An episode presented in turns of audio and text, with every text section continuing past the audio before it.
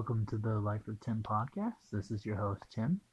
So, today I was walking in the park and I ran into a guy who I, I saw him using a metal detector and he was starting to like dig around and I started asking him about it and he kind of just told me a little bit about it.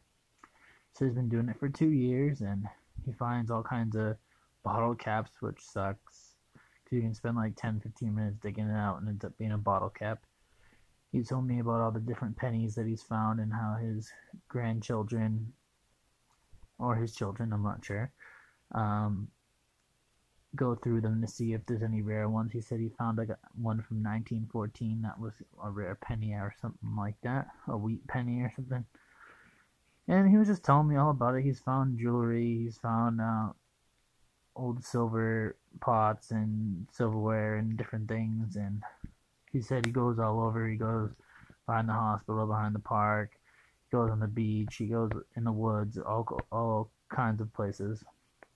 And he was just telling me like before he was doing this, he kind of fished here and there, but he didn't have a hobby that he could do like all the time that he enjoyed. Like he didn't want to fish every single day, and he finds once that he finds that nowadays he's a lot happier and he feels a lot more just content with his life that he gets to walk around and try to find things and he finds it relaxing. And he finds it exciting because he said you never really know what you're gonna find. Like it could be nothing but it could be something amazing. And i thought this was really cool. And this was just kind of like a highlight of this guy's hobby in his life. And what it makes me think of is that you might not always know what your purpose is, and your purpose can change, and your purpose can have a lot of different facets to it. But if you feel like you're just not as happy as you wish you were, just try to pick up a hobby or try to find some way to spend your time that you enjoy. Really, that's one way to live a, a better life, if not your best life, is to just follow the excitement and follow what you enjoy.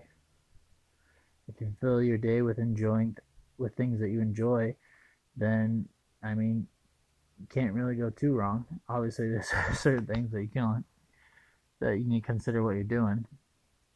But if it's something you enjoy and it's productive and doesn't hurt anyone or doesn't hurt your health or your finances that much or just just go for it. So that's all I really have for you today. I'm gonna do, you know, let's just try a short one today. Let's see how that goes. Three minutes. I already did a video on YouTube about money, so go check that out. It's called the I'm Broke Mindset. Go check it out on Life with Tim on YouTube, and I'll see you next time.